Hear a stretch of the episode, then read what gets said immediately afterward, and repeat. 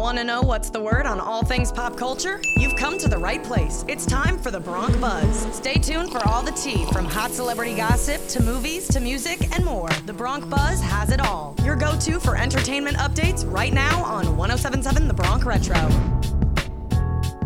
You're listening to The Bronc Buzz, your daily dose of celebrity gossip, entertainment news, and pop culture on 1077 The Bronx Bronc Retro, WRRC2, just 942 2024 Intercollegiate Broadcasting System Media Awards, including Best Online Streaming College Station and Best Underwriting Announcement. I'm Heather Batezel. Last night was the 29th Annual Critics' Choice Awards, honoring the best movies and TV in Hollywood. The award show results are being compared to last week's Golden Globe Awards, with the same actors, directors, films, and television series picking up top honors. Nonetheless, here are some winners of the Critics' Choice Awards.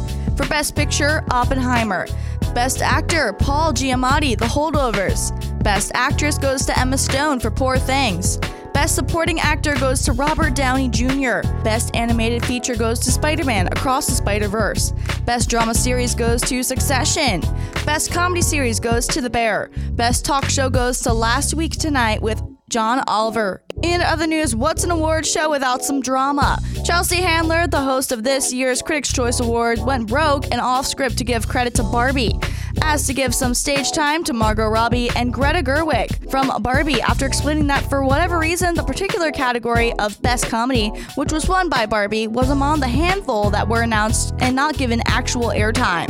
It is no secret that Barbie has faced mistreatment in the Hollywood scene after the Golden Globe Awards host, Jo Koy, made a sexist joke about the movie. So it is no shock that Chelsea took matters into her own hands and invited them onto stage for a special appearance off script. In other news, America Ferrera accepted her SeeHer Award at the 2024 Critics' Choice Awards with a moving speech. Here is part of that incredible speech. When I started working over 20 years ago, it seemed that seems impossible, I know, but we are portraying fully dimensional Latina characters.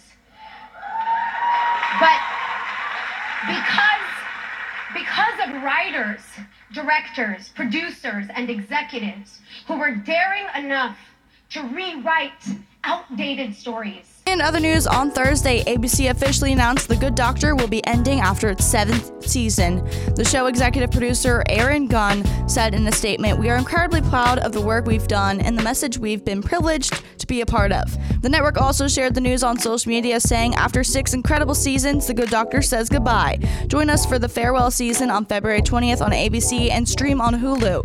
This news also comes after the network shared that ABC's firefighter spinoff, Station 19, will end its upcoming season. That's all for this episode of The Bronc Buzz, your daily dose of celebrity tea, pop news, and entertainment drama on 1077 The Bronc Retro, your 2024 IBS Media Award nominee for Best Online Streaming College Radio Station in the nation. Stay tuned to WRRC2 for the tea on If We Win. Live from The Bronc Retro, I'm Heather Batezel. We hope that you've gotten your daily fill of movie, TV, music, pop culture news, and more. But if you've missed What's the Word with the Bronc Buzz, check out all entertainment reports on 1077thebronc.com slash Bronc Buzz. Now back to the classic hits of the 50s, 60s, 70s, 80s, and 90s on 1077 The Bronc Retro.